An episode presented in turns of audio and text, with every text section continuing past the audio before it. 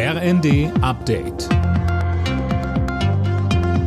Stündlich neu. Auf den Punkt informiert. Ich bin Nanju Kuhlmann. Guten Tag.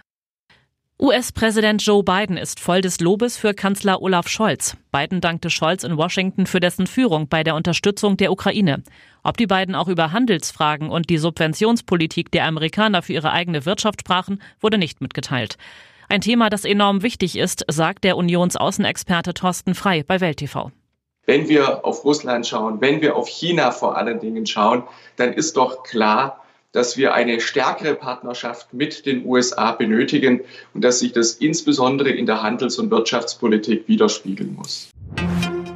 Der Rüstungskonzern Rheinmetall will eine Panzerfabrik in der Ukraine bauen. Wie Unternehmenschef Paperga der Rheinischen Post sagte, seien die Gespräche mit Kiew vielversprechend.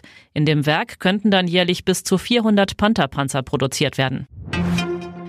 Die Zahl der Organspenden in Deutschland ist weiter zu niedrig. Das Bündnis Pro Transplant fordert vom Gesundheitsminister jetzt eine Reform der Gesetzgebung und hat einen offenen Brief an Karl Lauterbach übergeben. Bislang muss man zu Lebzeiten zustimmen. Pro Transplant will, dass widersprochen werden muss. Mario Rosabian vom Bündnis sagte uns, wir wollen doch für uns alle und für unsere Liebsten die bestmögliche Therapie.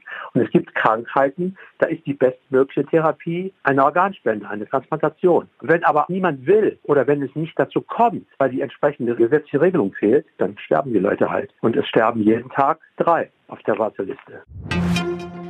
Bei einer Podiumsdiskussion im indischen Neu-Delhi ist Russlands Außenminister Lavrov ausgelacht worden, weil er erneut den Westen für den Krieg in der Ukraine verantwortlich gemacht hatte. Aus dem Publikum kam daraufhin Gelächter, auch in den sozialen Netzwerken hagelt es Spott. Alle Nachrichten auf rnd.de